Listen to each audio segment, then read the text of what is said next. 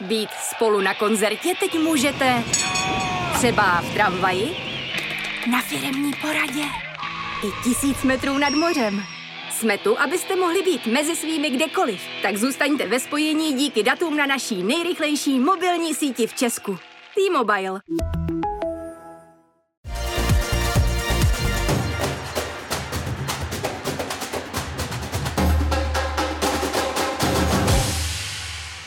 Mixzóna. Hezký den, vítejte u poslechu podcastu Mixzóna, který vám přináší Websport.cz. Mé jméno je Michal Osoba a my dnes poprvé natáčíme mimo naší redakci.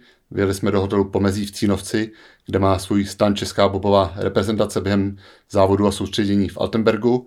A já u mikrofonu vítám Dominika Dvořáka, pilota českého bobu. Ahoj Dominiku. Dobrý den. Připomenu, Dominik je celkově 3. pilot hodnocení loňské sezóny světového poháru, účastník 2 olympijských her, který se chystá na své třetí olympijské hry v Pekingu. Tak je to možná trochu radita, že bydlíte v Česku a jezdíte do Altenbergu trénovat, tak ty důvody jsou spíš ekonomické, nebo tady máte i lepší zázemí a pohodu?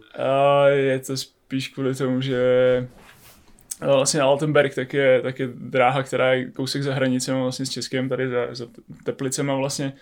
A je to z toho důvodu, že je to jako příjemnější tady jako jedna s Čechama, než se dohadovat s Němcema za hranicema. A je to opravdu kousek, je to prostě, já nevím, za jak dlouho jsi tady byl, za hoďku a půl, něco takového. No, takže jako je to opravdu kousek a vlastně tady z toho hotelu jsme za 15 minut na dráze, takže tak. Ani to není problém z pohledu těch protikovidových opatření, nevyžaduje se na světovém poháru bublina? Vyžaduje, samozřejmě, ale je to tak, že my procházíme testama během toho týdne, během těch tréninků na začátku toho týdne, pak ještě v průběhu toho týdne znova a vlastně během toho týdne tak bychom měli být prostě na tom jednom hotelu a nenahrávat rozhovory takhle do podcastu a tak. Děkuji, že přesto jsi našel na nás čas. Dá se říct, že Altenberg je vaše domácí dráha, že na ní nejezdíte nejvíc ze všech drah? Na tohle téma už bylo jako hodně otázek. Já bych to nenazval úplně jako domácí dráhu, spíš je to o tom, že tím, jak je to blízko, tak jsme měli jako větší šanci se sem dostat, nebo bylo to takový prostě jako příjemnější sem jezdit trénovat. A z toho důvodu prostě tady máme jako natrénováno víc a možná díky tomu se prostě tady jako víc dařilo. Na druhou stranu je to jako nejtěžší dráha v Evropě a třeba jako druhá nejtěžší dráha na světě, takže je to jako... Je to tady docela masakr a dost lidí to tady jako nemá rádo. Takže pro nás možná je výhoda, no. Říkáš druhá nejtěžší na světě, tak která je ta nejtěžší? Za mě Lake Placid. Lake Placid v Americe je jako dráha, kterou člověk, když projede dobře, tak stejně to bolí. Stejně prostě ty zatáčky jsou takový, že člověk jede po rovině a najednou z ničeho nic je v zatáčce, že prostě to s tím bobem tak hodí, že tam ty přechody mezi těma rovinkama a zatáčkama nejsou plynulý, ale prostě je to rovinka a stěna zatáčky, a je to fakt jako, tam jsme z toho jako dost omlácený vždycky všichni. To vlastně funguje s těmi tréninkovými jízdami, vždycky na místě, kde je světový pohár, tak máte předtím týden tréninku a před sezónou si můžete vybrat, kde chcete trénovat, kde se domluvíte, kde si to zaplatíte, nebo jak si vybíráte tam místo pro soustředění? No, ten princip těch závodů je takovej, že během toho světového poháru tak je takovej, že vlastně úterý a čtvrtky tak máme, celý týden jsme na tom jednom místě, úterý a čtvrtky tak máme tréninky, tréninkové jízdy během s tím, že jeden trénink vlastně tak je o 3 jízdách tréninkových. No a potom o víkendu, tak sobota, neděle jsou závody, sobota 2 boby, neděle 4 boby. A takhle jedeme šňůru nějakých 8 závodů světového poháru a vlastně na konci letošní sezóny tak je ještě olympiáda. A co se týče těch soustředění vlastně před sezónou, tak tam to většinou je o tom, kam nás pustí, kde už je třeba, když začínáme jako hodně brzo, když se začíná třeba někdy v říjnu, tak záleží na tom, kde už je naladováno, kde už je let na těch drahách, takže i podle tohohle z toho No a pak kolik je tam místa, kolik je tam posádek, jestli nás tam pustí, tak podle toho si vybíráme a většinou je to prostě jako Evropa tady kolem Česka, to znamená většinou Německo samozřejmě, ale tím, že v Německu jsou 3 dráhy, tak buď je to právě tady ten Altenberg, Winterberg, Königssee, Berchtesgadenu, nebo prostě jezdíme třeba do Innsbrucku a tak no. Dokážeš odhadnout, kolik už máš za kariéru jíst za sebou, jestli už se počítají na tisíce nebo? No, ty jo. Že jsem to nepočítal. Přemýšlím teď jako z hlavy, abych tady neplácal nějaký čísla, ale no, budu to muset spočítat. Pak dám vědět někde. Ale už to bude přes 1000, předpokládám. Jo, to asi určitě. Těch drah po světě zase tolik není, tak ty, na kterých se standardně jezdí, tak máš je naučený, dá se říct, nazpaměť, když ti řeknu, která je 5. zatáčka ve Vistleru, 8. v Siguldě, ano. Že hned si dokážeš vybavit, která to je. Ano, přesně. Ten pilot jako musí přesně vědět a znát každou tu dráhu prostě do detailů, nejenom ty zatáčky, jak jdou po sobě, která je levá, pravá, ale prostě vědět přesně, když bych si teďka řekl, já nevím, 3 v Königssee, tak prostě přesně se mi vybaví, jako, co tam mám udělat. A i jakože i ve smyslu, jako když do té zatáčky ten pilot bude najíždět, já nevím, zprava, zleva, středem, tak jakým způsobem tu zatáčku projet. Že člověk fakt přesně musí vědět, jak jako reagovat, co tam dělat a tak. Jak to vypadá před startem, protože když jsou třeba záběry na lyžaře, tak ty občas jsou v takovém tranzu a v hlavě si přehrávají tu jízdu, tak děláš to taky před závodem? Ano, u nás vlastně tenhle ideomotorický trénink jako funguje úplně nejlíp, že člověk si představuje vlastně průjezd té dráhy a vlastně před tou samotnou jízdou je to jako i vlastně jediný možný trénink, jak to jako se na to připravit vlastně na tu jízdu. No, a takže u nás je to stejný, u nás taky prostě, když by tam přišel jako člověk, který do toho nevidí, který to nezná, tak si bude říkat, co to je za blázna, který tam prostě krouží na místě a dělá tyhle divný pohyby, no. Existují třeba nějaký počítačový simulace, jako jsou v jiných sportech, byť samozřejmě ta realita je úplně jiná, ale máš možnost si to podat někde v tom online světě? My to teda nemáme, ale viděl jsem teďka, že Němci mají nějaký simulátor pro tu dráhu v Číně, olympijskou dráhu vlastně. Mají to vyloženě i tak, že sedí v bobu, že se jim to i nějak jako naklání různě a takové jako, já nevím, 5D, 10D prostě model toho, jak by to jako mělo být ta olympijská dráha. No, vím, že před Koreou, tak Švýcaři tak měli taky nějaký takovýhle model, že seděli v bobu, měli to převedný na ty rajčáky, vlastně na ty táhla v bobu, a že před sebou měli obrazovku, jeli tu dráhu a vlastně řídili v té dráze, ale stejně je to jako úplně jiný zážitek, jinak to člověk cítí, než když prostě potom sedí v tom bobu jako v tom reálu, no.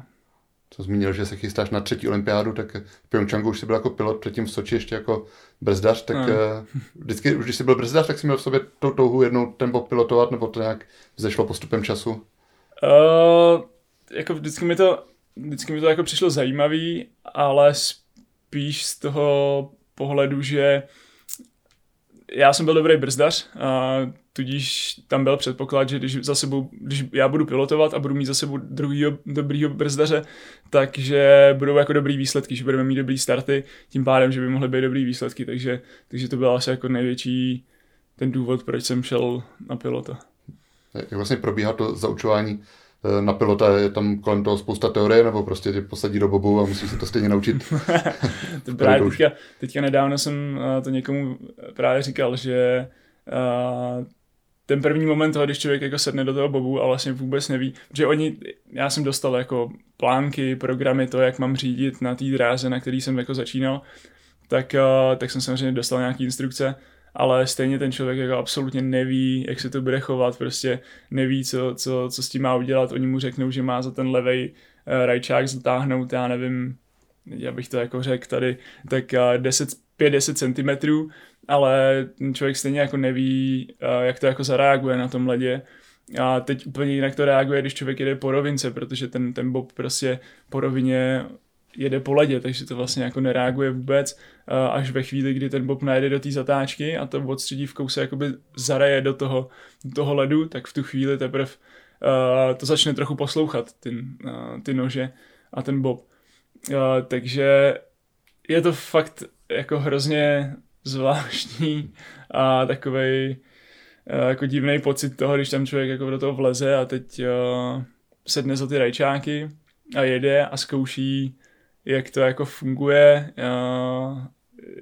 jak to jako reaguje ten bob a musí se to prostě naučit sám postupně tím vyježděním a vlastně začíná to i tak.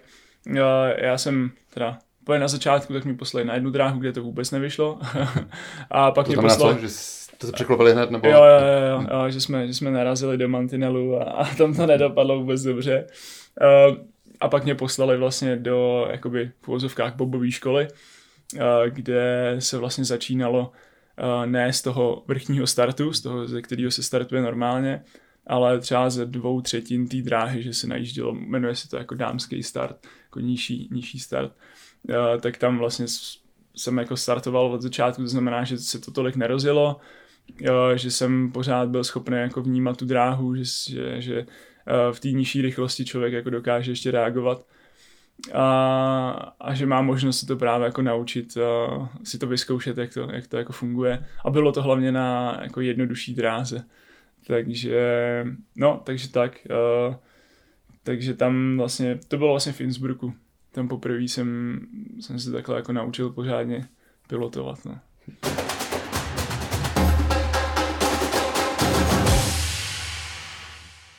Jak je to označení, co používáš? Rajčáky pro ta táhle, tak jsem říkal? Ano, je to jak v tanku. Za co se vlastně chytá v tom bobu, nebo tam se nějaké páčky, nebo jak to vypadá, protože v televizi jsou záběry zvenku na bob, ale asi člověk se nemůže představit úplně vevnitř, jak to tam tady vypadá v tom té přední části toho kokpitu. Je to tak, že vlastně ten pilot, tak jediný pilot, tak vlastně všichni sedíme úplně na dně toho bobu, té kapoty, nemáme tam žádný jako polstrování, nic, nejsou tam žádný sedačky, prostě sedíme na tom karbonu, jako na té kapotě. Jediný pilot tak má opírátko na záda, jakože spodníma zádama, tak se jako opírám a já jediný mám natažený nohy vlastně až dopředu do té špičky toho bobu. Mezi nohama tak mám protažený ty táhla vlastně, ty rajčáky, za který tahám, který jsou zpřevodovaný na takový páky. Ty páky ovládají vlastně tu přední osu, která je na středovém čepu a celá přední osa se natáčí, když zatáhnu za ten pravý rajčák, tak celá ta přední osa se natáčí doprava, za levej, doleva. Ten mechanismus je jako dost jednoduchý, ale je to tak, je to takhle to funguje. A vlastně za mnou ve dvojbobu tak sedí buď jeden brzdař, který zase mezi nohama, tak má brzdu, ale brzdí samozřejmě až za cílem. Jedeme prostě od začátku až do konce, tak se nebrzdí. Jedeme až dolů a vlastně až za cílem ten brzdař brzdí, protože kdyby brzdil v průběhu té jízdy, tak zničí ten led a už by tam nemohli jet jako další, že jo. No a ve čtyřbobu tak je to tak, že tam sedějí tři za mnou a zase sedějí prostě na kapotě, jsme tam poskládaný tak, aby jsme se tam vešli, je tam jako hodně málo prostoru a zase ten brzdař vzádu, tak má brzdu, kterou brzdí až za cílem. Zmínil jsem, že ty dráhy jsou i v Severní Americe, v Asii, byť většinou závodu jezdíte po Evropě, myslím letos celý světový pohár, že je v Evropě. Jak se připravují boby na ty dlouhé vzdálenosti, všechno letecky, nebo protože když se bavím teď kanoisty, kterým trvalo přesunutí lodí do Tokia a zpátky přes půl roku, tak jak je to složitý proces u bobistů?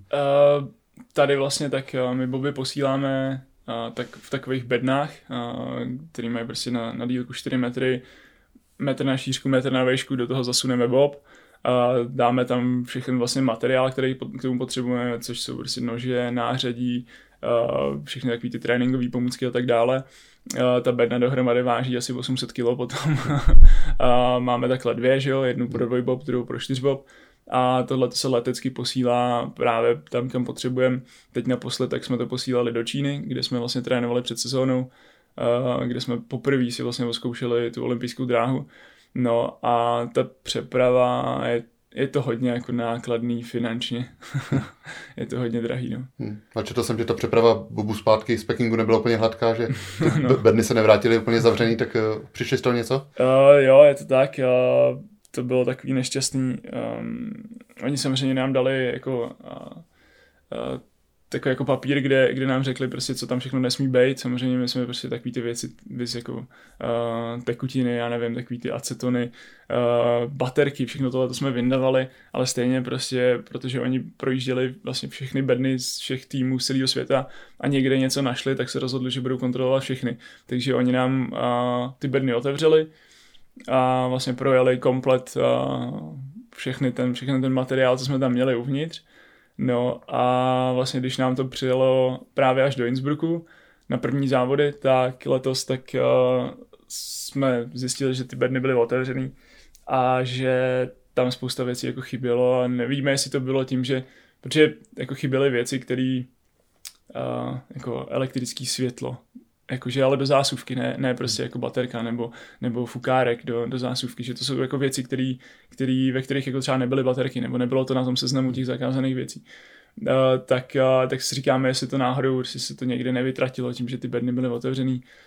Byly tam ty věci naházený, nebyly tam poskládaný tak, jak jsme je tam poskládali my samozřejmě, byly tam prostě naházený na sobě. Bylo to takový hloupý, no, skoro si říkáme, jako kdyby to dělali na schvál, protože fakt nám ty boby přijeli prostě těsně před závodem a teď já nevím, pětinu věcí jsme neměli, takže jako to bylo těžké. No. Teď prožíváš takové složitější období, co se týče zdraví, protože dlouhodobě laboruješ se zády, teď se k tomu v Innsbrucku přidalo lítko, tak jaká část těla u bobu nejvíc trpí, nebo existuje nějaký typický bobistický zranění, nebo je to komplex, po každý má člověk něco jiného, zraněného?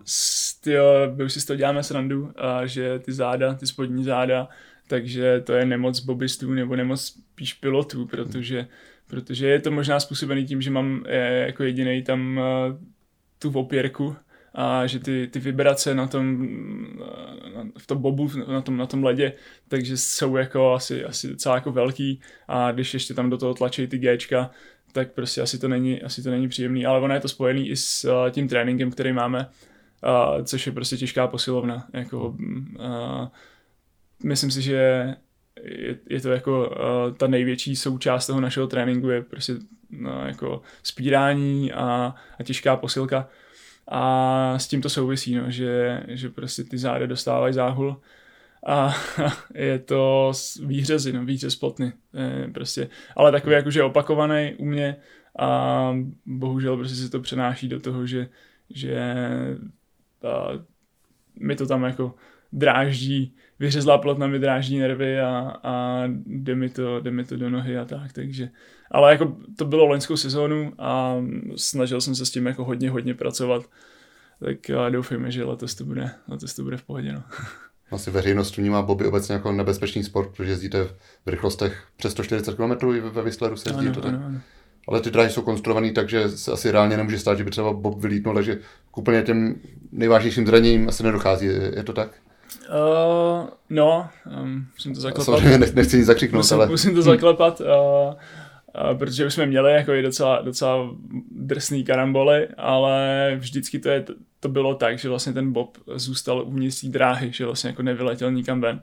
Ty dráhy by měly být tak zkonstruovaný, že prostě když se ten bob otočí na hlavu, takže by vždycky měl zůstat v tom korytu. No, ale i v tom korytu, jako když prostě se řítíme a třeba jako maximální náš rekord je 156 právě z toho Vistleru, tak jako ve 150 se otočit na hlavu, tak nejčastěji prostě máme spálený ramena nebo prostě takový ty jako naražený páteře, krční a tak dále, takže jako dá se tam přijít si myslím jako k docela dobrým zraněním, ale samozřejmě pro maminky říkáme, že je to bezpečný sport. Jak často se pilot s tvými zkušenostmi ještě převrátí, nebo platí ta přímá uměra, že čím víc jíst má člověk za sebou, tak tím je ten počet karambolu menší? Ne, tohle ta uměra si myslím jako, i když asi taky trošku jo, ale kluci mě teďka překvapili, když mi řekli kluci z týmu mi řekli, že u Dominika je to pravidelně tak dvakrát za sezónu, že se otočíme prej.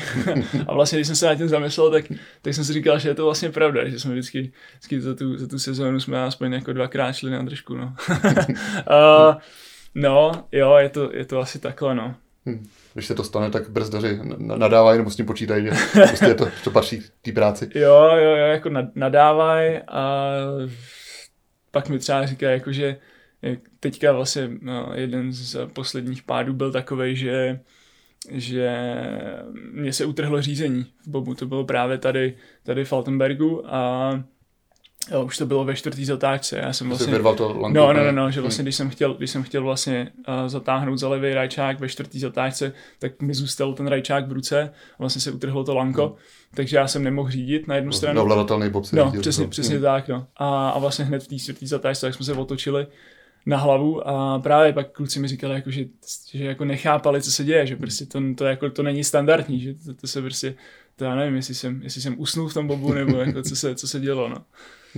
Když se tě občas ptáme na to, jako novináři, jak ti ta dráha konkrétní sedí, tak ty často připomínáš zkušenost z Pyeongchangu, kde si právě řekl, že ti sedí a další den byl karambol. Tak je to takový moment, že pilot musí mít pořád jako nějaký respekt té dráze, nějakou pokoru, že nikdy člověk nemůže říct, že tu dráhu už má, tak najetou, že se nemůže nic stát. Jo, je to tak. A ač to koryto je jako, když to je to betonový koryto, ta dráha tak je pořád stejná. Vlastně to se jako nemění, ale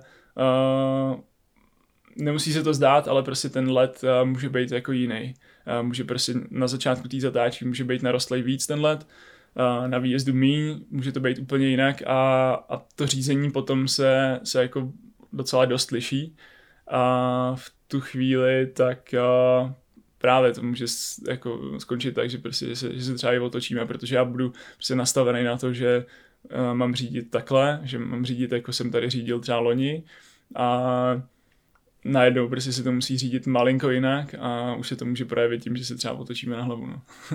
Takže člověk, jako ten pilot musí být v tomhletom, jak to říct, jako bystrej, nebo prostě jako počítat s tím, že to může být i jinak. No.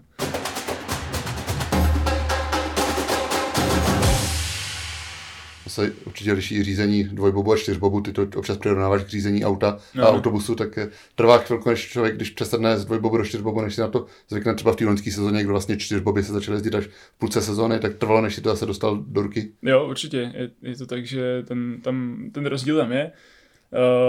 To přirovnání si myslím, že sedí. A je to tak, že v tom čtyřbobu ty chyby, vlastně když člověk udělá nějakou chybu v tom řízení, takže se projeví jako ještě daleko víc, protože prostě ten bob váží víc, jede větší rychlostí, takže když tam člověk udělá nějakou chybu, tak prostě už to jako těžko zachraňuje potom někde nějakým jako zatažením víc za to řízení, aby to srovnal a prostě ten bob si potom dělá, co chce, takže to je pak těžký, no. Důležitá složka výkonu je samozřejmě i kvalita materiálu. Liší se boby mezi sebou jenom v těch nožích, nebo můžou být rozdíly v té samotné konstrukci bobu?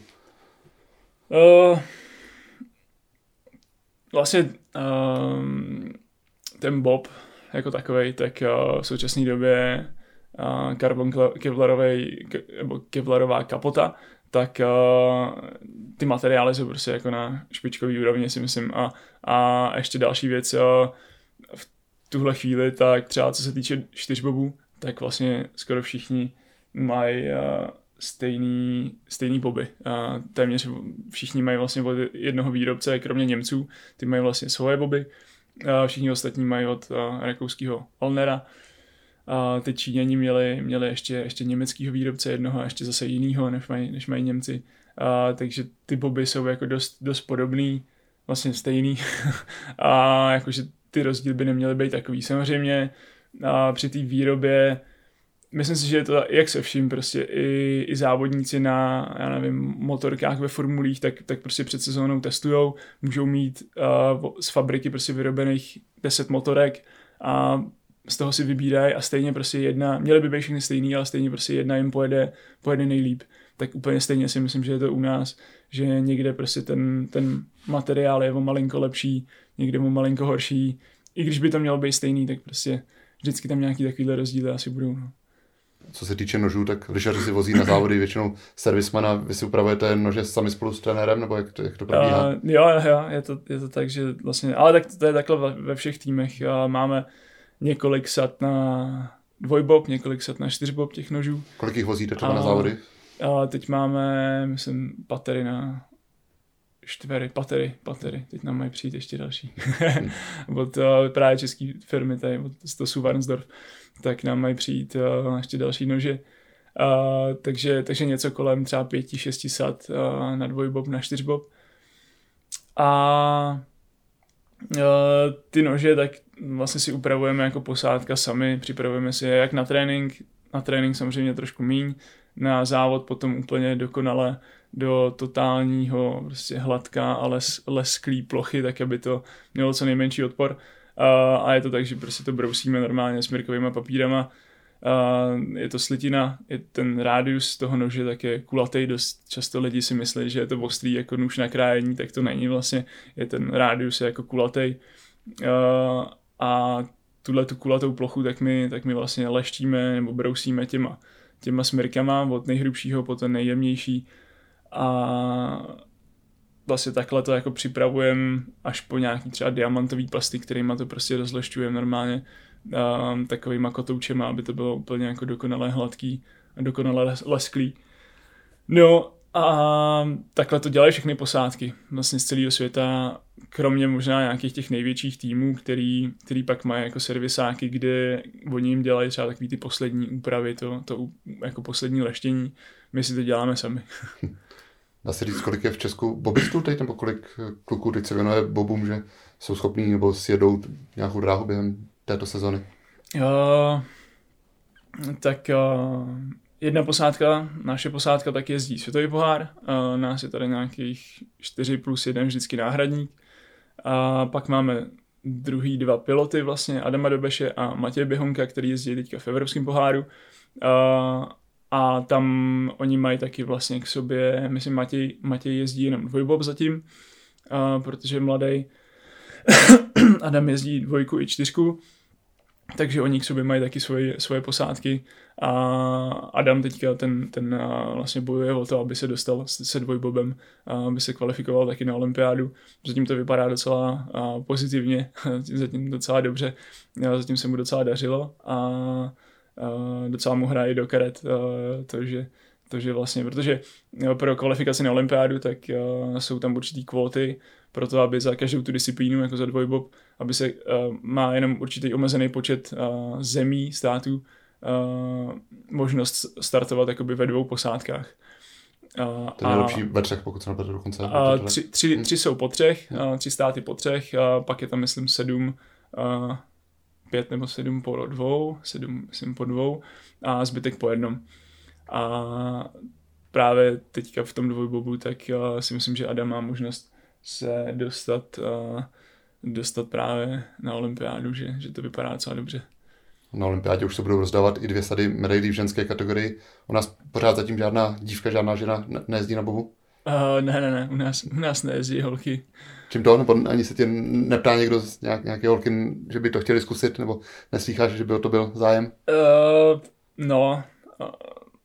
Jako občas někde se něco jako objeví, že by o tom třeba jedna holka, že by o tom měla zájem, ale ono je to hrozně těžký prostě najít člověka, který na to bude mít čas, na to bude mít fyzicky, bude na to mít prostě tu hlavu vůbec nastavenou a najít už třeba jenom jako 2 lidi stejný, který by na tohle to prostě měli a teď, aby to mělo nějaký potenciál, aby na to měli fyzicky prostě myslím si, že těch faktorů, který člověk potřebuje, tak je strašně moc, no. A zvlášť u těch holek je to těžký, jako co si budeme prostě. My jsme tady 4 a taháme tady jako denodenně 210 kilovej bob, který prostě musíme za den 20krát vzít, zvednout a naložit ho do auta a kdyby na to měly být prostě sami 2 holky, který by tohle to měli dělat, tak si myslím, že to pro ně bude docela drsný. No. Museli by to být pořádný holky. Velká část bobistů přechází k bobům z atletiky, protože u vás v týmu asi většina klukům má atletické zkušenosti, je to tak? Jo, my jsme vlastně skoro všichni jsme bývali atleti, vlastně teďka v tuhle chvíli všichni. S tím, že akorát každý z nás dělal něco jiného. Já jsem dělal desetiboj, Kuba Nosek teda taky, on začínal, tak ten běhal 400, Jáchym Procházka, tak ten běhal 200. 10 bojařů asi bývalých není moc mezi bobistami, asi spíš výjimka. Ale jo, nebo takhle, znám tam, nebo takhle, je to o tom, že tím, že jsem ten 10 boj dělal, tak jako vím, třeba zrovna Thorsten Margis, jako dvorní brzdař od Františka Friedricha, tak to je taky bývalý 10 bojař. Já připomenu, že ty máš i medaile z mládežnických šampionátů, tak když si přešel k bobům, tak nepřišla česká atletika o nového Dvořáka, Šeberleho? Nebo... To myslím si, že ne, protože já jsem byl hrozně línej na dlouhý tratě a prostě 15tisovka pro mě vůbec nebyla, no. Já jsem měl, jako asi jsem byl na tohle málo motivovaný, nikdy mi to prostě nepřišlo, že bych... Prostě bylo pro mě hrozně těžký se kousnout, jako na 15tisovku. A i když to byla poslední disciplína, tak mě to vůbec nebavilo. A za to ale jako bavilo mě strašně právě třeba sprinty nebo skok do dálky, tyhle jako víc dynamický a víc jako rychlostní disciplíny. A právě když jsem to potom mohl zkombinovat ještě s posilovnou, která mě baví, tak to byla jako ideální kombinace.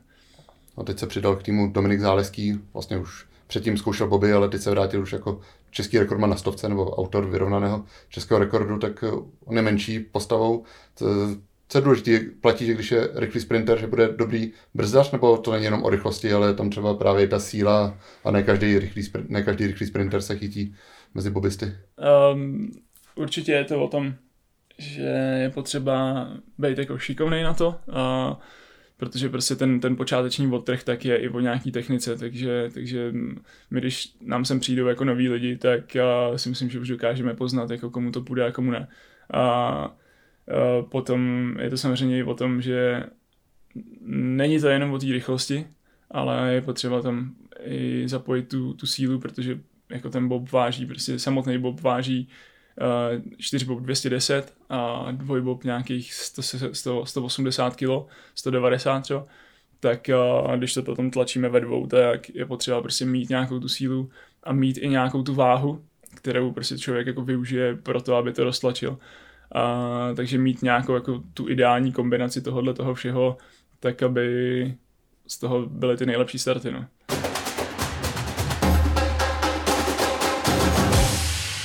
Ta váha je v pravidlech omezená, celková váha vlastně posádky i s bobem, tak když jedete s Dominikem Záleským, který je lehký, tak asi s tím nemáte problém, ale když teď jste v té nejtěžší sestavě, tak je to bez problémů, protože já vím, že loni si vtipkoval, že na Vánoce se budete muset krotit, abyste nepřišvihli tu váhu. Ano, no, letos je to v pohodě, letos jsme lehčí.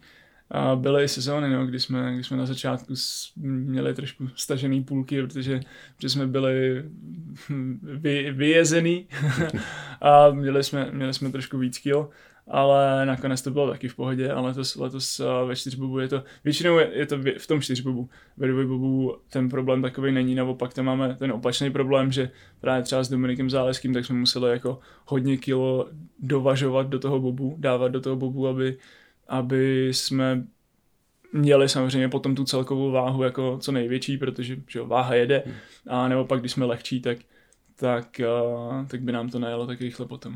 To jsou klasický závaží, který se umístí někam do toho bobu, aby... Ano, je to vlastně, buď to jsou takový železný nebo olověný takový cihličky, které se prostě někam přidělávají v tom bobu vlastně na ten pevný rám, tak se to tam někam kotví. To je zase různý, jsou jako teorie na to, kam to dávat, komu mystěvat to závaží, jestli dopředu, dozadu a tak dále. Jsi říkal, že tě posilovna baví, že to je vlastně nedílná součást přípravy bobistů. Obecně ta letní příprava je zábavná, protože já si umím představit, že v zimě, když to jede, tak je to adrenalin, ale když třeba roztlačíte ten bob, tak vždycky roztlačíte, pak jdete zpátky, jak nejde to občas nuda? Nemyslím si, nás to baví, jako, naopak si myslím, že to je jako součást tréninku, to není to jenom o tom, že bychom to tlačili dolů, občas to tlačíme i do kopce. Je to, samozřejmě ta příprava je dlouhá, že prostě občas lidi si říkají, jako jak to dokážeme vydržet, že prostě musíme mít tu motivaci jako obrovskou, aby jsme to zvládli prostě odtrénovat celý to léto, že my trénujeme prostě od nějakého třeba dubna do toho října, než jedeme na led, a potom 4 měsíce máme sezónu, kdy jezdíme, takže ta příprava je fakt dlouhá, ale nás to baví. Já myslím, že jsme se tady sešli jako, a vždycky to tak je, prostě ten, kdo přijde, ten, kdo dělá boby, tak jsme srdcaři, prostě ten bob jako musí dělat lidi, který to baví. No. Mně působí vždycky jako alchymie to sesedání si do bobu, zejména u 4 bobů, tak trénuje to i na sucho, nebo jenom při přízdách, abyste se tam správně a co nejrychleji poskládali? Teď zrovna nedávno jsem dával video někam na Instagram, jak jsme vlastně trénovali suchý trénink v garáži, že jsme trénovali prostě to sesedání, normálně seskakování do bobů, do 4 bobů, protože je to prostě, my potřebujeme během 2 až 3 vteřin se naskládat prostě z toho běhu dovnitř do toho bobu, a ideálně třeba během 1 vteřiny, ale to si myslím, že ani není reálný.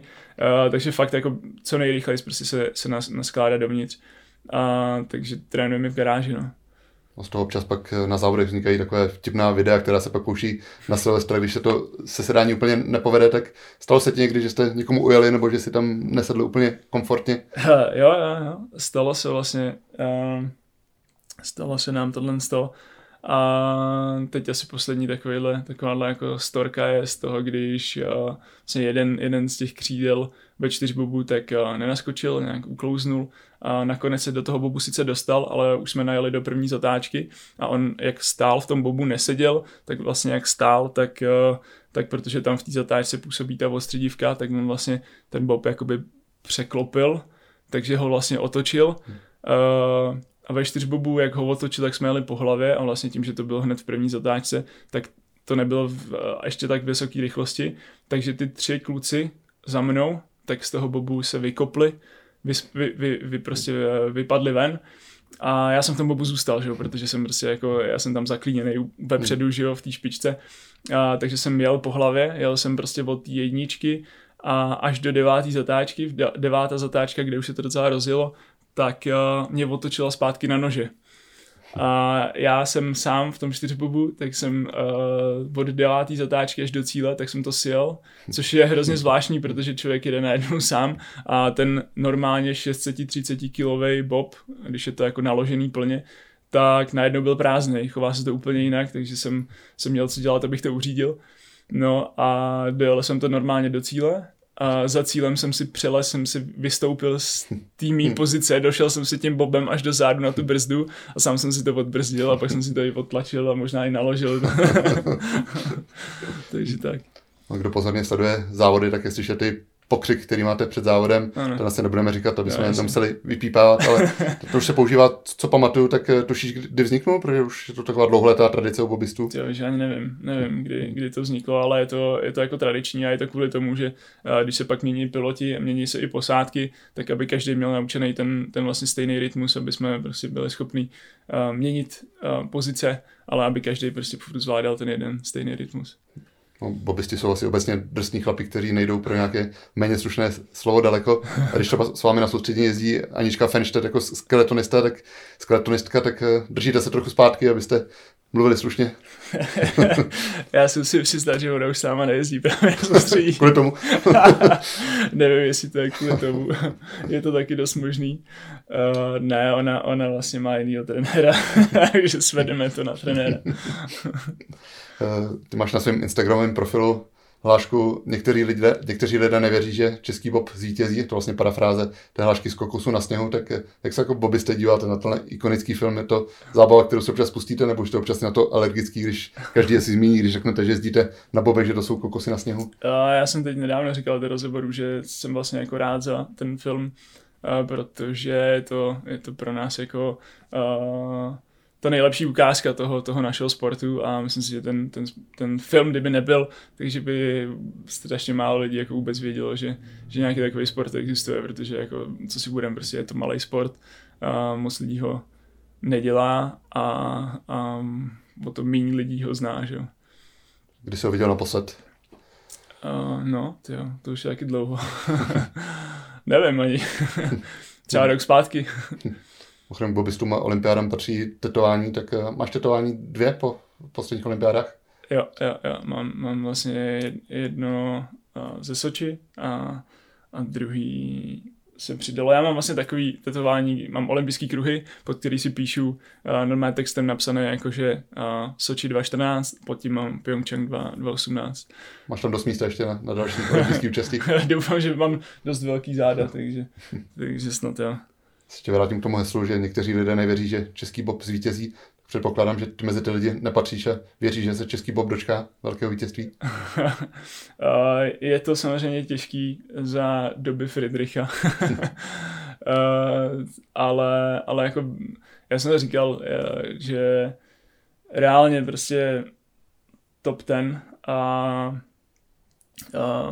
věřím tomu, že kdyby se prostě někde něco jako sešlo úplně to nejlíp, takže můj takový sen je jako medaile z olympiády, ale teď je to i jako medaile ze světového poháru, která mi prostě pořád taky chybí, takže tak no.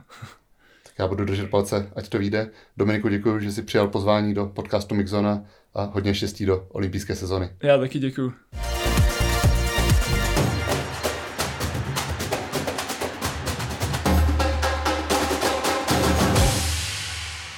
Mixzóna.